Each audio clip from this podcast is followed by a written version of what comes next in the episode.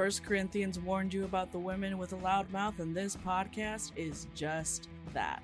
Here at the Speaking in Church podcast, we talk all about the regular people and the things that regularly happen to them in the evangelical church. It's a podcast about change, it's a podcast about seeking moral high ground, and it's a podcast for people who are just trying to deconstruct on the safe side. You can listen wherever you get your podcast. And if you want to be a guest, yes, you, regular person, you can be a guest on the Speaking in Church podcast. If you want to come on, just let us know.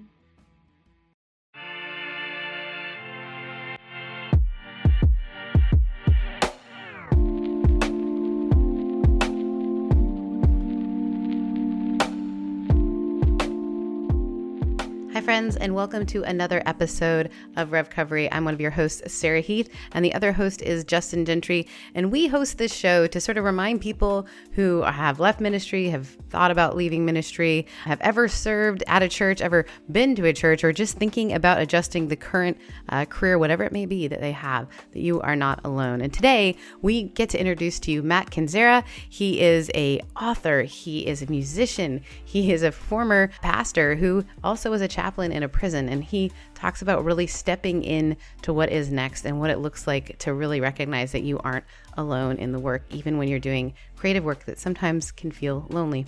So, with no further ado, this is this week's episode of Revcovery.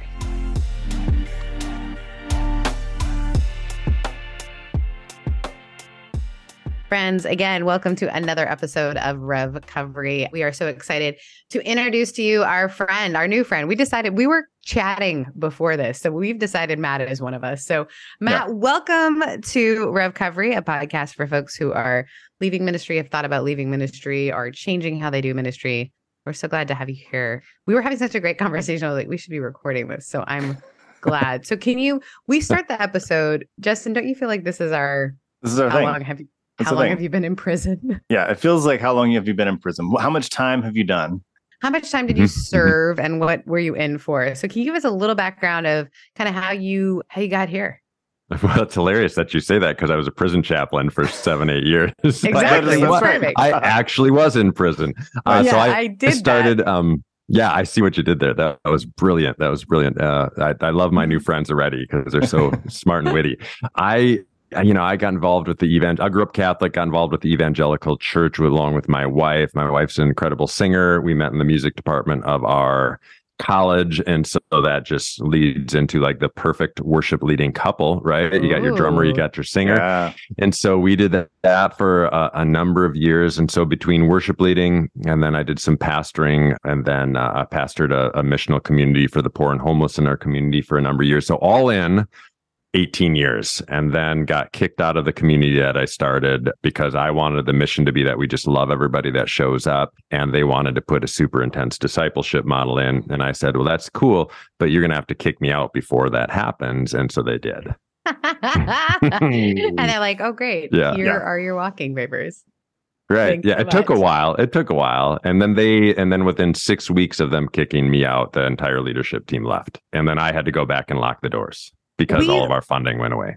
We love a good mass like Exodus, don't we? We love a Jerry Maguire moment where you took the mm-hmm. fish mm-hmm. and you just left. yeah. Just take it out. Yeah, yeah. I I remember that moment where it was like, well, I'm you're gonna have to fire me.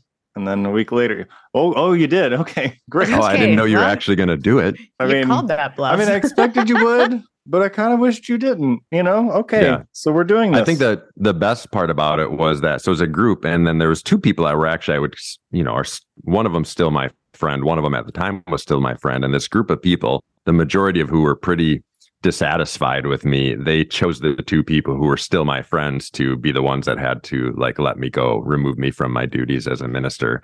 And so that I had to sit in a room with my my only two friends and they were the ones that had to say you're done. And so that was awesome. that is not traumatizing at all. It's it's funny to me as I've entered into I've started pretty intense therapy in the last couple months and there are things that guys we talk about within those of us who have been ministers, those of us who've worked in churches, that we talk about like, yeah, of course, of course our dearest friends would fire us. And like an actual therapist who is outside of that world is like, what the hell is that? That's literally trauma. like, Yeah, like- that's not a. Do you know you were gaslighted? Like the number of times my therapist Right, face on her right. look on her face is like, oh, Yeah, that's like that some petty dictator nonsense. Like, yeah, Yeah, Like, yeah. No, I just I just pawned it off as like, hey, we're just trying to follow Jesus in different ways. It's fine. and Mhm. Survivor, right? Like we're just going yeah, in a different it'll way. be fine. It'll be fine. We'll we'll all see each other on the other side. We'll all see each other. On the, yeah, we'll that's the good news is that uh, the kingdom is coming. Mhm. Just kidding, guys. Yeah. Sorry, I should have trigger warning that one. so, tell us a little bit about this idea. So, growing up Catholic, my my mom's side of my family is Catholic, and there is it's a beautiful iteration of faith, and in some ways, I think You know, growing up Catholic was great. I had this little little Irish Catholic priest who I loved and adored, and he was known for like the two things he was known for was number one, like deer hunting season, which is as we're recording this is like today or Perfect. yesterday. He would mm-hmm. do he would do like a twenty minute mass, so like people the guys could get home and get prepared, or go to the bar and get pre- whatever the however they had to get prepared, and then he would I do love this like the idea that to deer hunt you have to go to a bar first. Yeah, seems like well you do, idea. you absolutely do. absolutely, you do. Yeah, you know, you know, Justin. Yeah. And then he, al- we all also every March we'd do this huge Irish festival. He'd fly in as like his Irish dancing buddies and his Irish fiddlers and all this kind of stuff. And I played drums in the Irish band. It was the greatest thing ever. I swear to God, the entire church budget was based on selling beer and pull tabs during the Irish festival. And then, um, but then Father Pat, I mean, I like to say he he loved communion a little bit too much, a little bit more of the blood than the body. And then one day he was just gone and got taken to rehab. And oh uh, no, Father so- Pat. and he was the best. And so I had Father Pat. I had a chain smoking Catholic principal. I had a I had That's this so crazy, crazy nun who did like my preschool. But I say that all to say that like my earliest Christian influences were these super flawed people. So I never grew like I did not grow up thinking like professional Christians were supposed to be perfect. I was like, oh yeah, they're like alcoholics and chain smokers. That's cool. Like I, I can relate. And then I got, I went to college and somebody, and I was going to school for music and I'm a drummer. And somebody said, Hey, you know, you can play drums at my church. And I was like, that's, that's crazy. Yes, let's do that. Cause I was all into church and was all in, you know, I loved God. I wanted to be a priest. That was the first thing I ever wanted to do as a profession. That was after I decided I couldn't be a Native American because I'm Polish. So that like I wanted to do that first, but then afterwards I wanted to be a priest. And so when somebody told me I could actually play drums in church, I was all in. And so I didn't need to know like what the evangelical church was about. I just needed to know that I could show up with my drumsticks and just rock Yeah. it for 20 minutes. And I was in. And then as soon as, uh, and then I met my wife around that same time and she grew up Catholic as well. And then of course they just wrapped us in their arms as young budding worship leaders and the rest is history, you know? And then somehow, then they asked me to speak on, on worship at one point and and uh, it went well. And that next thing I know, I'm touring, you know, youth camps, you know, speaking the the the message. And then I got kicked out. You know, I got kicked out of everything I've tried to do in in ministry. That's So I, I refused to do an altar call at these kids camps, and I got kicked out of that. I, you know, I refused to do a discipleship model at the church I started, so I got kicked out of that. I refused to buy into the the system of the state of Wisconsin for the prison chaplain thing, so I got well, I, I eventually resigned, but I pretty much got kicked out of like I just get kicked out of things because I think I just go in assuming things are way more optimistic than they are. that's So you here are are. you are uh, uh, in a good a good crowd of our listeners are Yeah, the same way. welcome. Like, we, we Good. like Because we sometimes, assume Justin, I feel like an overachiever. No, no, you're you're, you're is in good your- company. Like welcome. You I've, found us. I have been kicked out or fired or quit most of my church positions. I think for that reason, because like that, the optimism of like Mm. this is going to be good, like, and that assumption that like, you know, if if God is, uh, if you know, this is going to be triggering for folks, but like if we have the Holy Spirit and God is in us, these are the best people and possible, the best group of people we could possibly assemble is here. Mhm. So Mhm. We should be doing the best things possible. And then you start trying to do that, and people are like, oh, whoa, wait a second here. Wait a mm-hmm. minute. We're Mm-mm. here to drink and hunt deer. Like, Yeah. like Yeah. we're not here to do this. and you like you keep or we're here to judge people who drink or absolutely yeah but or, also yeah. hunt deer You and know, then drinking Yeah. we're gonna drink and hunt deer but and not as and- much and as hiding. jim down the road oh my goodness I'll never. I, so I was at in a, the first like on staff church that my wife and I were on for uh, as worship leaders is is an Assembly of God church, and uh, Yay, yeah, so we were we were awesome, and um, I remember they tried to make us sign the piece of paper that said we you know pastors can't drink, so you have to sign this piece of paper saying you're not going to drink, and I remember my wife Susie and I looking at them like. Yeah, we're not going to sign that. So that so then we like they wanted us bad enough. So they're like, okay, well, how about we just don't call you pastors? We're like, we don't want to be called pastors anyway. So just call us your worship directors, and we'll be fine. And we'll just go have a glass of wine with dinner, and it'll be fine. Yeah, here's the thing I would like to address for a minute, which is really the gateway drug of a lot of these communities is good music. Like we the number of folks that I have chatted with who are like, "Yeah, I got really involved at this church because they had really good music and was compelling. It was like going to a concert every week. I love music. I'm a musician, whatever it might be." And I think they did a re- if we're honest, the evangelical movement did a great job of creating this celebratory, exciting atmosphere that felt hopeful and felt, you know, especially those of us who like music was my whole like world. Like every, ev- there has not been a soundtrack to anything that is like I've had a soundtrack to every part of my life. you know, every breakup has had a playlist, guys. So this idea of like music is so compelling to me and means so much. And the number of times Justin and I have talked to someone and they've said, I started going to my church that I may not have agreed with their values or even really understood what they were when I went through because they had great music. Yeah. Yeah. I ask a lot of people, what are they? Because a lot of people always want to come to my wife and I and ask us to start a church, which we're very much not interested in. But I'll often ask them after they'll ask that question, well, what is it that you miss? You know, you're not going to Mm. church. What is it? And often, Sarah, often music is the thing that they'll Yep. pinpoint. They'll they'll never Yep. say the sermon. like that's never the That's sermon. hurtful, It's usually like the gathering of people and then the music, like singing music together and, and being a part of that. So I get it. I get that music is is I had a powerful. very interesting experience. So last weekend I was speaking at an event. There was 2,000 youth. Amazing, just an incredibly ru- well run event. Youth pastors who super care about their kids. It's just an incredible event. And the music was. I love that they do this. The entire band is youth. There's only one guy who's leading all these youth. So like, but it was like Hillsong style where they had like 17 lead vocalists. It was just hilarious. Like it wasn't quite right, but they I, there wasn't 17, but there was a lot. And Ish. I, what I recognize is because I have been outside of the church, I've been, I haven't been a pastor in a year and a half, but I've been outside of the evangelical movement for quite a while because my most recent posting was United Methodist and I was United Methodist for years. But when I was in college and whatnot, I was definitely listening to all the worship music and all that. I knew zero songs, guys. And what's fascinating is when you know zero songs, they don't hit you in the feels anymore. yeah Like I started listening to one of these songs. So I'm like walking through the crowd at one point, and one of the songs that they had like playing over the music, and these are like really well thinking, well thought out, like theological. Like I wouldn't do this conference if they know who I am. I know who they are. It's great. But one of the songs that the youth who had made like the youth playlist, one of the songs was like, "Jesus is coming, everyone look up."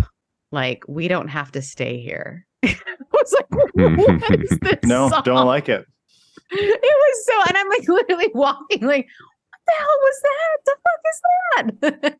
Yeah, and i'm yeah. like this is But I- yeah.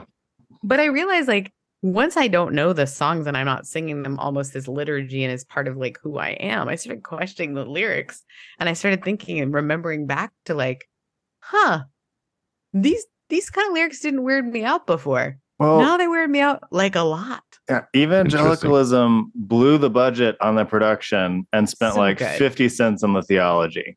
Like like when it comes to like that's so true. that's you know like the theological underpinning of most evangelical churches is like cribbed from John Piper and not even well. Like and that's and that's I mean uh, that, I mean it's unfortunate, but it's like yeah, the presentation is great. The community good. people that get gathered around it are also great. But the stuff that the pastor is saying week after week uh, is is typically like not good. It's, And- it's like and- the same five sermons just Yeah. regurgitated Yeah. no matter where you're at. Well, and the number of people that I've met who have told me like Oh yeah, I worked at that church because I really enjoyed the artist community that was gathered there. And we Mhm. all together would sit backstage and be like, and again, I use the word stage. I am a mainliner, so we didn't call it. I don't believe in that kind of theology, but we're talking about my friends who worked in these mega churches. And they would say to me, like, we would just sit back there being like, we don't, what is this? And then go out and do the show. And it's so difficult and painful to think, like, I, but I did have community in that, didn't I? I had a group of people who were all artists, and there's very little space outside of church. And in many ways, I think church in its in its best iteration is like this really artistic thing, right? Like we know like visually churches used to be so beautiful and, and there's still that compelling nature to them. But it's like this weird um we like lost our way then found our way again then lost our way again when it comes to like the arts are super beautiful when within the like sacred space of church whatever you believe this beauty of this thing the music and all that kind of stuff but then when you like listen to the lyrics and you're like oh no oh oh no and i can't imagine coming from a catholic background and being like all right i'm gonna Yeah, right. i'm gonna right. try to understand what all this i just imagine you and your wife being like oh this is a very this is bloody different. jesus we're being this served is di- this is different. I've got so I've got this friend. He's seventy. I think he's seventy two years old. He's an old. Ca- he used to be a Catholic priest. Now he's not anymore. And he started this organization called Celtic Way. But he, what he'll do is he'll go to pubs and he'll just talk with people in these pubs. And he was telling me about this time when he was talking with this young person, this young woman. She was in college. And and he said he's talking to her and she said, Yeah, I tried the big show for a while. And he's like, What's the big show? Because you know, Catholic priest not knowing what he's talking about. She's like, Oh yeah, like the evangelical thing. I tried the big show for a while and that wasn't for me. And now I'm just gonna focus on the saints. And I was like, that's when she said when I he told me about that, I was like, Oh, that's so much what it felt like, right? It felt like every Sunday was Yeah. this big show.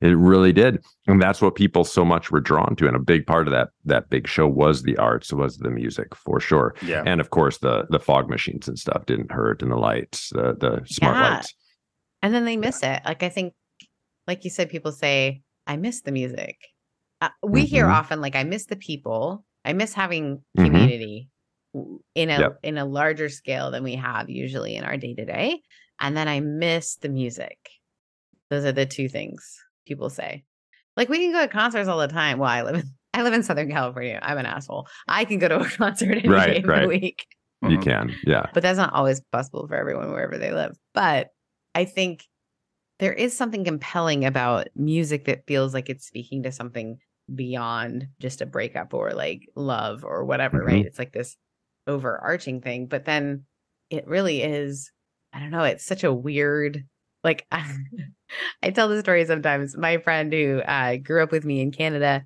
not a person of faith, had never, like, just didn't grow up in that. And so came to visit me with my other friend and they came to the youth group i was serving and this when we're all in college right? So the youth band is singing like the blood of the lamb like that was one of the lyrics.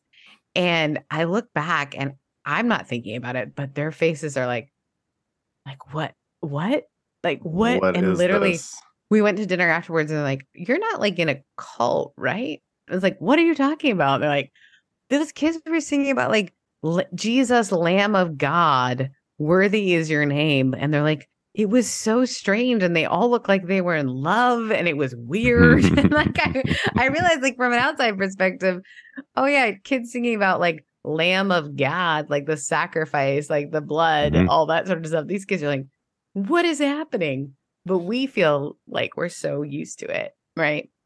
yeah i got I, I got so fed up like speaking of like the lyrics to you know worship songs and things like that i did have definitely a, a angsty moment where i was just i was just so fed up with it all and i thought it was i thought it was shallow i thought it was contrived all those kinds of things and, and it's not the type of music that i listen to on a regular basis and got to the point where i'm like isn't isn't some of the music that we listen to about love and breakups and life and suffering more spiritual in so many ways than a lot of the worship music that we sing.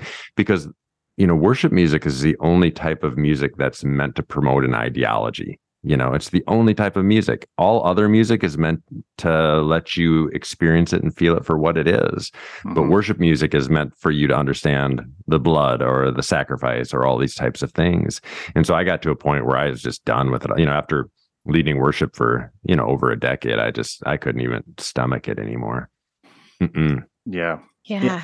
I yeah, that is interesting. And when I think of the music that has like moved me the most, and and not so much even the most but like for the longest over the arc of my life like i can approach a song differently like like something like like Brandi Carlile or like i'm just thinking of like people like off the top of my head just like mm-hmm. their songs like i might as 10 years ago i might approach the song this way but like i listen to the exact same song like i li- like listening to fleetwood mac landslide like at 20 it's like this is nice stop it at 40 it's like holy cow like like and so like right. and at 50 and 60 it's going to be very different too it's so different too yeah it's so different like when you're the dad you know yeah i just like either, i was but... literally in the car driving to an event and and like brandi carlile and a, and sam smith were i think it's called party one i had to like I had to play it like five, six times in a row because yeah. it hit me so hard. Yeah. And uh, and and you know i think there's i think a lot of time when we are in those evangelical spaces that was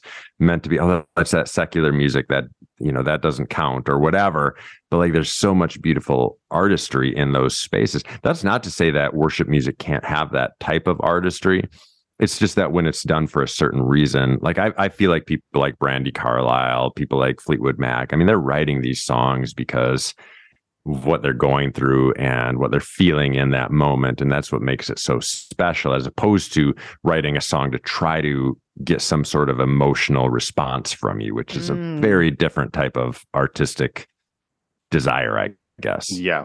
Oh, yeah that's a beautiful. I've never really yeah. thought about that. That's absolutely true. When you're writing out of living within an experience mm-hmm. versus trying to create an experience it's very different. my, that's well said. That's like perfectly said as well, right? So like, like if you go through a breakup or if you go through a hardship and then you write out of that, like that's going to be raw and authentic and mean and somebody else that has any sort of connection to that is going to feel it right as opposed to you just saying that okay this is what we as christians believe so i'm going to write this song to evoke this kind of feeling out of you it's just a different kind of you know it's a different different artistic form i guess altogether. Yeah. yeah it's almost a forcing of the muse. I feel like when you've I, I don't know there's there's so much about the arts that really are is a reaction to the world around us and is not separate from and i think the problem with a lot of I don't know, a lot of movements within evangelicalism or whatever it might be is that they've created this false narrative, this like dualism of like there is sacred and there's secular and and never the two shall meet instead of like no like the, everything everything is part of whatever this might be and, and it really creates this thing where like i have to create music that looks like this because that explains this versus like you know a worship song that's really about like what does it look like to have heartache and still feel a sense of like i am present to my own divinity in the divine like all that sort of stuff. There there's not a lot of that. And then you hear Lizzo and you're like, I don't know why, but this feels good. Like this I, feels I am compelling. feeling good as hell. Like Yeah, I am feeling good hell. Thank you. It is thick 30. Yeah. It really is thick 30. Yeah, and that yeah. I think it's it's interesting too because yeah, there even if I am a worship leader and I have this powerful experience and I need to put it into writing for a song or whatever, like it's the, it also has to like fit into the theological framework. So i can't have an experience of god where it's like i was out in nature and i felt something transcendent and something bigger than myself and i couldn't put a name to it. Like no you better put a name to it sir. Like that name better be jesus or we're not going to sell your record. Like so that's like there is this like yeah like it, it, it's creating art. I mean it's honestly like it, this is going to be a dark metaphor but it's like creating art in a fascist regime, regime in the sense that like everything has to be about the leader, like everything. Like there's nothing you can't Ooh. write mm. anything, you can't create anything that has doesn't have something to do with with Jesus. And if it doesn't fit, well, then we just don't tell that story. That story doesn't get told, yeah. and that's and and that's that is that is a, a formula for bad art. I'm sorry. Yeah. You know, or Sorry, a lot Russia. of bad art. I mean, you can you can you can make good art. I mean, there's been some again some incredible Yes. worship music or Christian Totally. Absolutely. music, but it's I I feel like it's few and far between, and that's just that is an interesting thing. And I and I think that also kind of making it more into our like personal journeys, like sermons become like that too. And even just kind of your life becomes what what can I even share in this space? Can I share my authentic self or Mhm. do I have to share something that is like mediated through this weird framework that we find ourselves in. Evangelicalism like loves a great story that has a conclusion and then God, you know? Mhm. Uh, but when you're like, no, I'm there is no and then God. I'm just in a shitty place right now. Like right. and that's right. it. and that's it. That's the story. That's There's the this- tweet.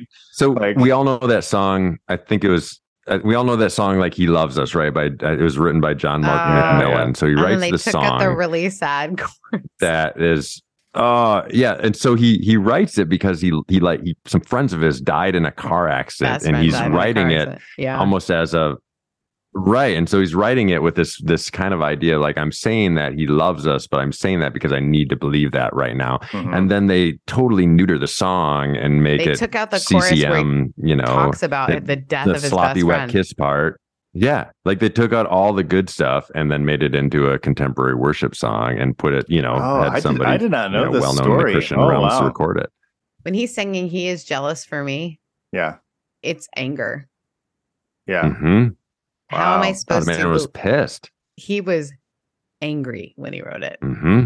Yeah. Yeah. And then they take that. The, what's that beautiful line like when heaven meets earth like a sloppy wet kiss? wet and that's just too much for the Mhm. Christians to handle. That's an and so they they change turn it to an into? unforeseen, so- An un- an unforeseen something. I don't know. Kiss. a I non- think they said which kiss. is a non-consensual kiss. Thank like let's just oh, Jesus, let's you're just- not wrong.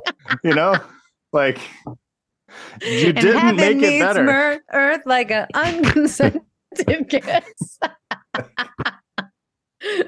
oh no! Oh, how he loves me is not Oh, well played. Yeah. Oh, it's so fine. it's fine though, because it's Even Jesus. when they're trying not trying to, they're telling on themselves. Yeah, they're. Yeah, I think that's the the the pain and the beauty and the tough stuff and like is like somehow some of the stuff is still compelling and yet you, you hate that the like pain got taken out and i think that's the big Yeah. Mhm. that's the big issue with all of it is and i love what you said justin and then jesus like i went through all this and then jesus and then the other side of the story is always like rainbows and unicorns and your so I was at. Oh, speaking of an Assembly of God church, I was at my my mother in law's church. She goes to Assembly of God church as well. They had this great day when they were talking about people in their congregation that had had this huge transformation, and so they would show pictures on the screen of like this guy that used to be in a hair band, like a 1980s hair band. He was like a drummer in the band, like wretched sinner, and then they would say, and then he Jesus got a hold of him, and his life transformed, and then they showed his church his church picture, like in a Oh, like a horrible suit, and then they did the same thing like three times over, and it was like, oh my gosh! And then Jesus, and now he wears a suit, and he's just fine. like, "I'm out of it's it." like, oh, yeah, like I I, think want the hairband guy was probably much more enjoyable to hang out with. Yeah. Pete Holmes has this bit where he's like a it, like it's I I felt it in my soul when he did it because it was he was talking about being in youth group and like having a guy come up and say, like giving their testimony like I I was running with all these women and doing drugs and living a crazy life robbing banks fast cars you know and then Jesus and they're like we screwed up we got saved too early like like we didn't True. need to do any of this stuff we're just here now he's living a bitch in life like he had an amazing life. Like Yeah, find Jesus when you're 40 so you can get all that stuff in. get it out, and then then yeah. So y- that, but that's the feel so much of it, and and and religion becomes this like this is the safety net that prevented you from dying, but it's not fun. Mm. Like oh like yeah. you know like Right. And it does, there is some like if you're working in a prison, I don't know if you found this, uh, Matt, but I was super lucky when I was in grad school to be part of a community that was allowed to, it was a Mennonite community of all things. I just preached at this church occasionally. Friends of mine went there, so I would attend there. But they had folks who were in the prison system in North Carolina who came to the church on Sunday. They were cleared to do that. It was really cool. And I remember thinking because within the Mennonite tradition, after you preach, they like have this moment where if no one speaks and the then the spirit didn't move during your sermon. Can you guys imagine? Shoot, shoot. Yeah, it's stressful. But the folks from the prison community would share such compelling things that I often thought like, oh, that's what it means to feel saved by your faith. Mm. Like to say like, hey, I didn't I didn't stab my bunkmate this week. And that feels like that, you know, something you said last time, Sarah, really helped me feel like I'm okay. And you think, oh, that's what it that's what the thing is about. So it's like almost like that is that is where I feel like this like there once was and now there's not. So I understand like even like you meet folks who were once addicted or whatever it might be and and you think, "Oh, I don't want to take away that that's the thing that you feel like brought you into this more beautiful iteration of life."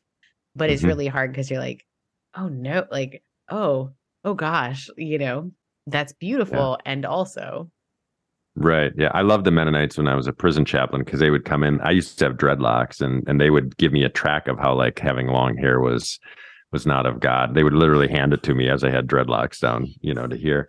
And so they're my favorite people, but no, I actually did love them. But you know, it's amazing. There's something about desperation that makes your your faith really authentic in a beautiful way. You know, I I met this one gentleman. He's probably I think he's 21 years old. This young man, and uh, and he just kind of came to this new faith in Jesus, and and he came to me in my office and just told me this horrible story about like from the far back as he could remember to the point when he was 16 years old, his dad used to beat him with like a two by four, or like a piece of construction lumber, oh like not with a belt, not with a hand, with a two by four. And then when he was 16, he was finally strong enough and old enough to like grab the two by four out of his dad's hand and rip it out. And then he hadn't seen his dad since that moment, which at this point had been five years.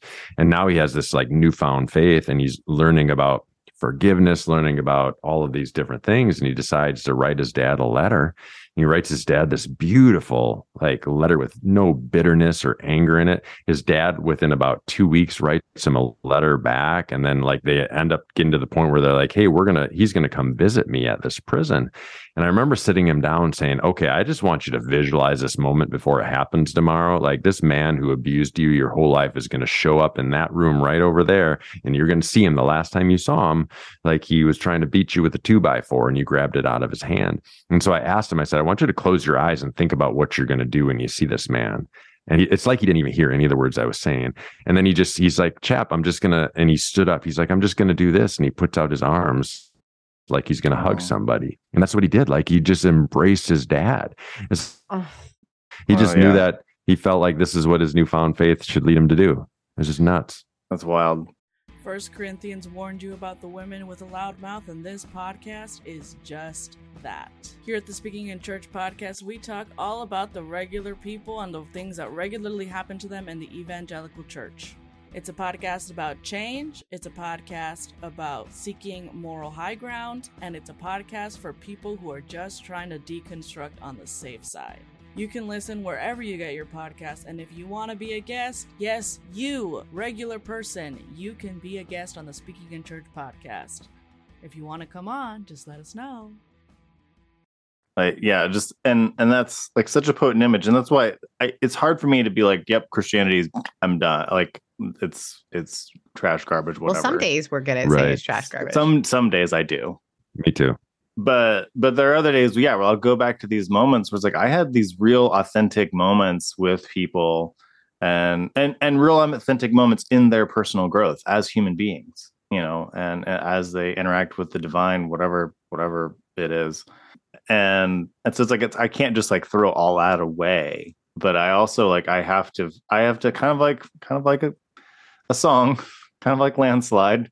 I have to like find different ways to orient myself to what that moment was without throwing it away. Um, I don't know. I don't know if we want to kind of turn to that kind of topic because I know. Yeah. How? Know, if, yeah. How, how do you left your small community, and by left I mean after you got ousted after you left prison chaplaincy kind of like you've written a book about your whole story so where are you yeah. what's been helpful yeah yeah i so i left the prison a year before i got kicked out of the the faith community so i was doing both at the same time and i was like this will be okay i'm going to leave the prison because i can't I can't like in good conscience get a paycheck from the state of Wisconsin where their system is so fucked up. And so and so I left that thinking, hey, this is a great honor to be able to like serve my community full time. And we're at a place where we could do that. And then again, got invited out of that uh, literally a, maybe less than a year. yeah. less than a year later. And I was just like, uh, when that happened, and maybe you guys can relate, you know, in your own stories, but the first thing that I felt was just so much anger that I wanted to punch a hole in the wall. And and I'm a super laid back dude. Like I've never punched anything. So the fact that I wanted to do that was saying something. But then there was equally this sense of like freedom because like the first time in 18 years my paycheck didn't depend on my beliefs like suddenly yeah. i'm in a coffee shop looking at indeed.com thinking i can actually believe whatever the hell i want and nobody gets to to lord anything over me and so i did uh, a solid three years as activities director in an elderly facility for memory care folks and it was the most that. rewarding it's just the most rewarding thing ever. Just pull up with my guitar and play "You Are My Sunshine" and make everybody smile and go home oh, and, and so feel great. good about life. And then, uh, you know, from there, I, I, I had a friend out in Colorado, and he was a mega church pastor and had a really rough uh, end to his his tenure as well. And then he tried to start a missional community as well. That ended about as bad as mine ended.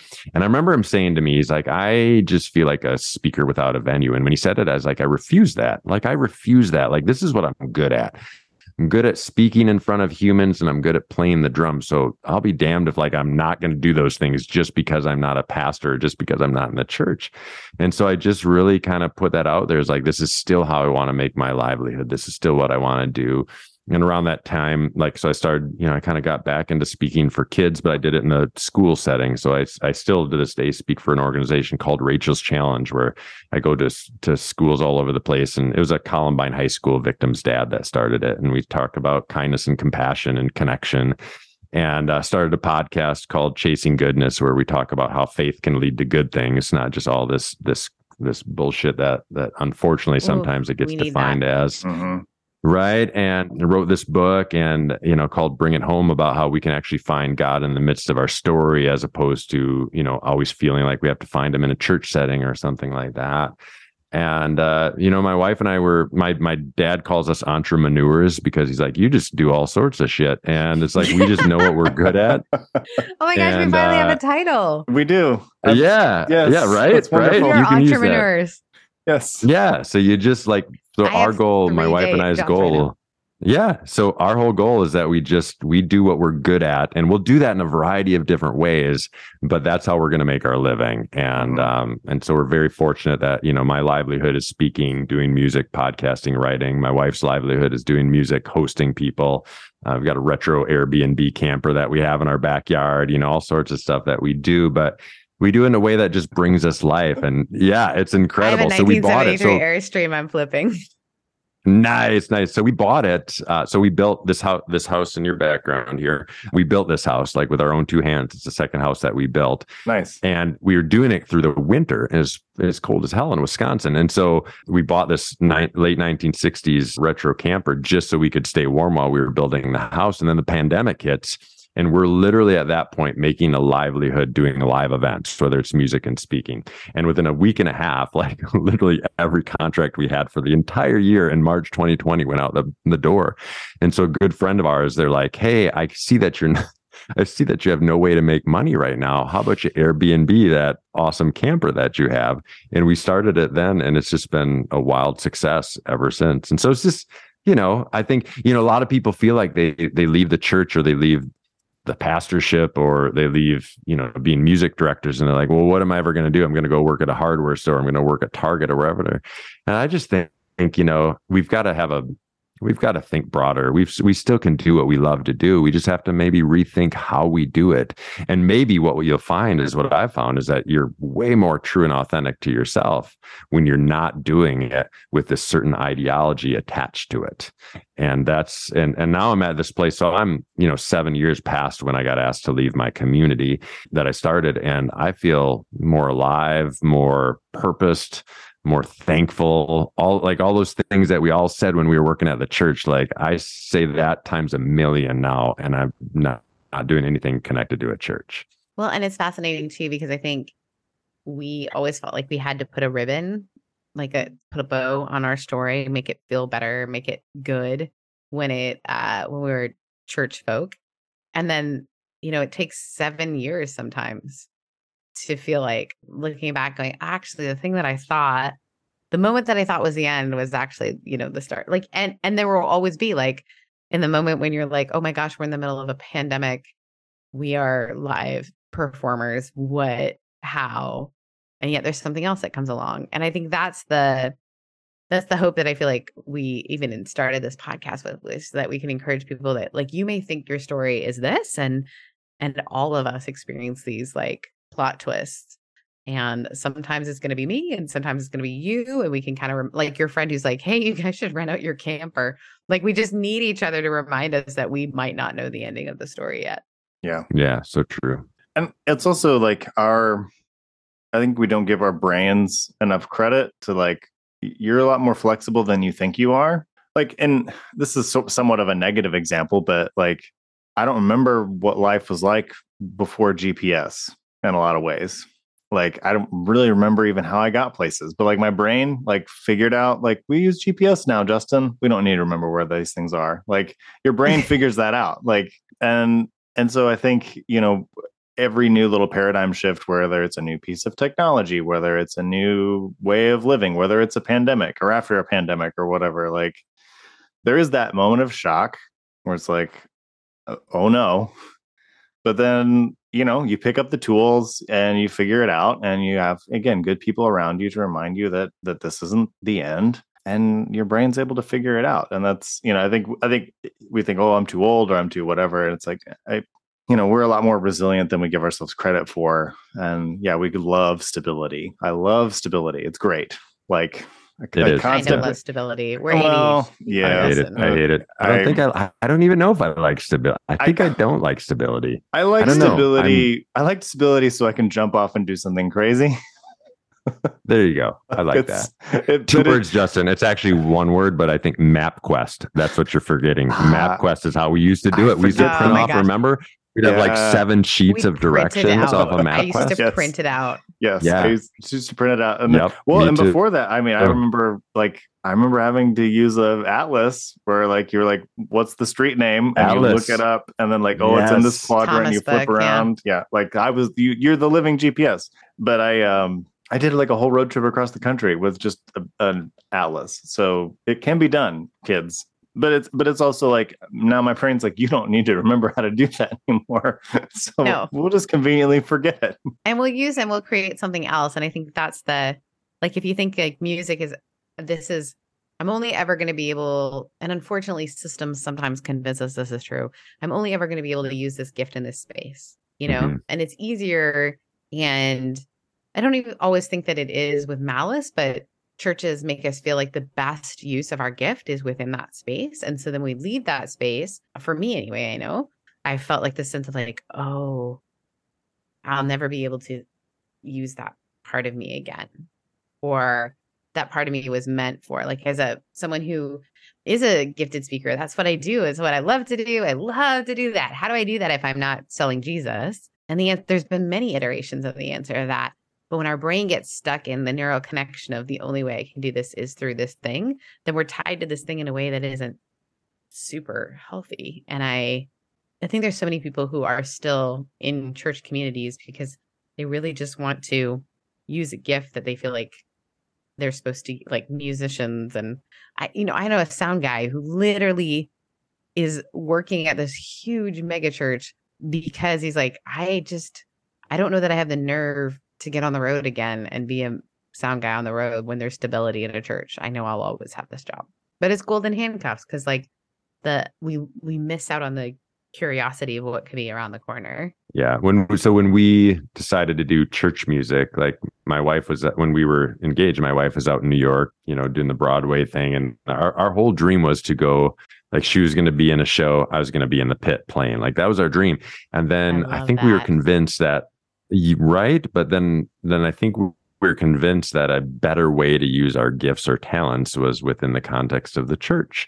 And now as i look back on that i think right and now as i look back on that i think well when i think about how just amazingly impacted i can be at a broadway musical or at a show and from a spiritual sense from every you know all your senses are just you know it's just a beautiful thing now i wonder that you know i think that we just believed a lie right? I think you, we could have had the same spiritual impact whether we would have you know gone out to new york or whether we would have been you know in church music leaders so. Yeah and also like i think the fear of failure like i think for me like i wanted to be a news broadcaster i wanted to be a you know, I wanted to be able to speak at things. I wanted to be an actress. And I thought, oh, the best use of all of these gifts in one place and a place that is easier to do that is within a church context. And my friend Scott Erickson often says that the church is a bunch of theater kids. And I think that's a bit true. Like it's it is a lot of us who grew up on stage or around stage and felt like it was too selfish or too self-involved to have it about us as an actress or us as you know a journalist or whatever it might be and so this is the place and a space for us to do it. It's going to be easier. People are going to appreciate us more for doing it. There's not going to be as much hustle. These are all lies, by the way. Um, but these are the things that we think.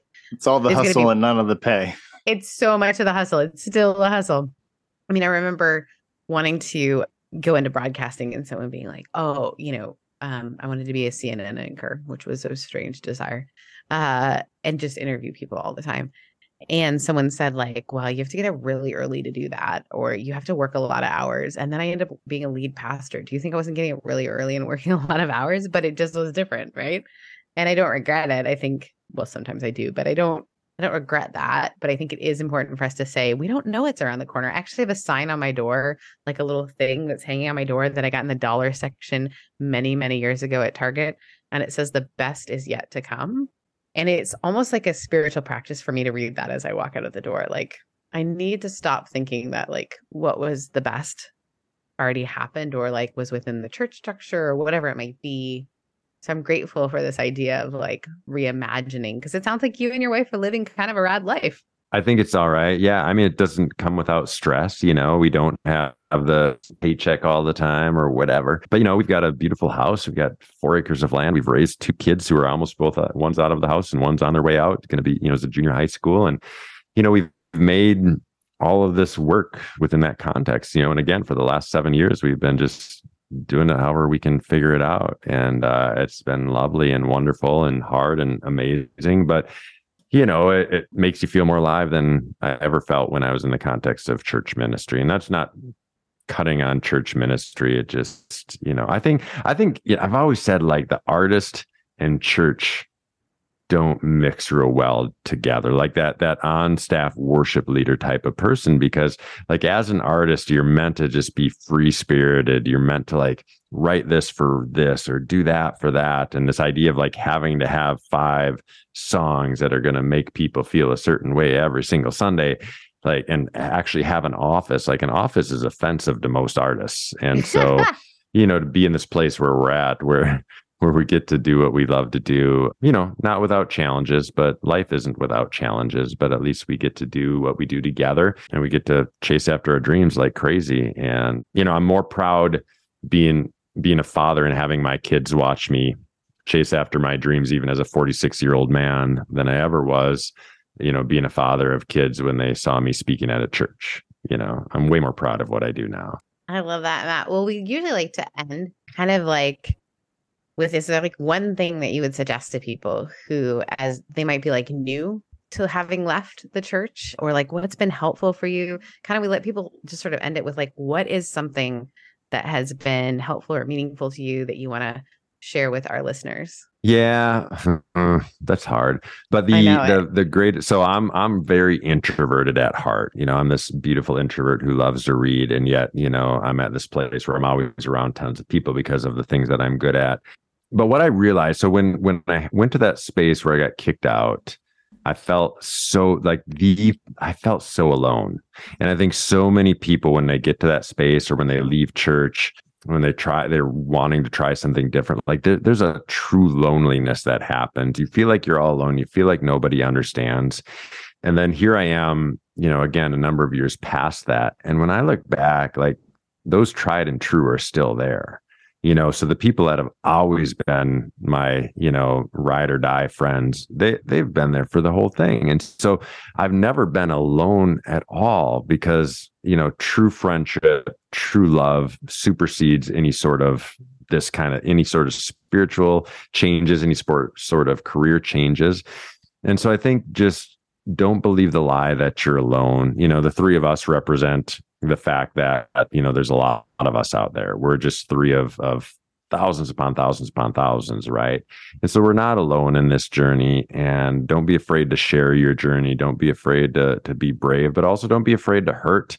Don't be afraid to get angry. Don't be afraid to punch a hole in a wall if you need to. But the biggest thing is just to at this point in the game, I don't think we need to think we're alone anymore. You know, seven years ago, it felt like I was looking around and it was hard to find people like Sarah and Justin, right? But now it's pretty easy to find Sarah's and Justin's, and I'm so thankful for that. And so if you're in that place where you're you're walking away or you're trying something new, just know that you're in good company. And it's probably I'm not going to say it is going to be okay, but it's probably going to be okay. You know, it's been okay for me. So yeah. I love that. Well, Matt, where can folks find you? Yeah, just go to my website at mattkendziera.com. That's K E N D Z I E R A. Really easy to spell. And uh, and you can find everything that's going on there. As I'm on Facebook and, and Instagram. I hate them both, but I'm still there. So uh, same name. and you'll find me there Twitter. as well. no, I'm not on Twitter. No, uh, none of that. The, no. the formerly greatest website on the internet. Is it? Is it? If you say so, Justin. Formerly it has been website. so right. good to have you on, Matt. Thank you so much for joining us so late at night in your time, and um, thank you for being part of this. Yeah, yeah thank so you guys. Appreciate it.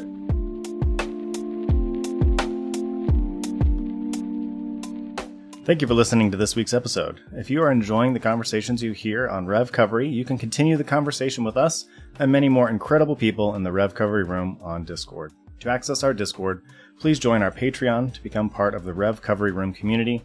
You can join for as little as $4 a month, and this helps us produce the show as well as gives you access to the community resources. Check it out at www.patreon.com slash revcovery. We know that not everyone is able to financially support the show, but there are lots of ways to support us, including giving us a five star review wherever you're listening right now. And make sure to like and subscribe across all social media. RevCovery Room is our Instagram, Twitter, and Facebook handle, so you can find us there to keep the conversation going. Now, on to some final thoughts and this week's poem. Friends, again, thank you for listening to this episode of RevCovery.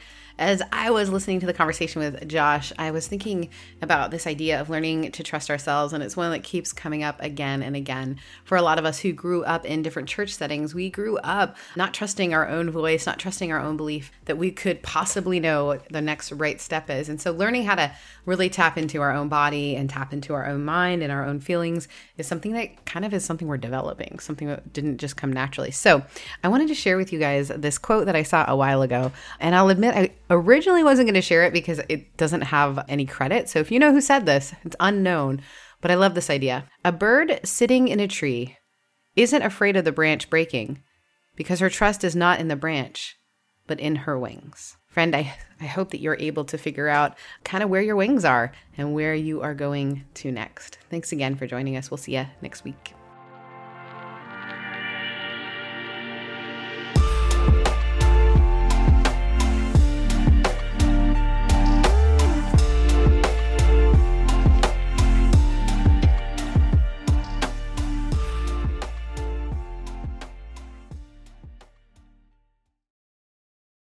First Corinthians warned you about the women with a loud mouth, and this podcast is just that. Here at the Speaking in Church podcast, we talk all about the regular people and the things that regularly happen to them in the evangelical church. It's a podcast about change, it's a podcast about seeking moral high ground, and it's a podcast for people who are just trying to deconstruct on the safe side.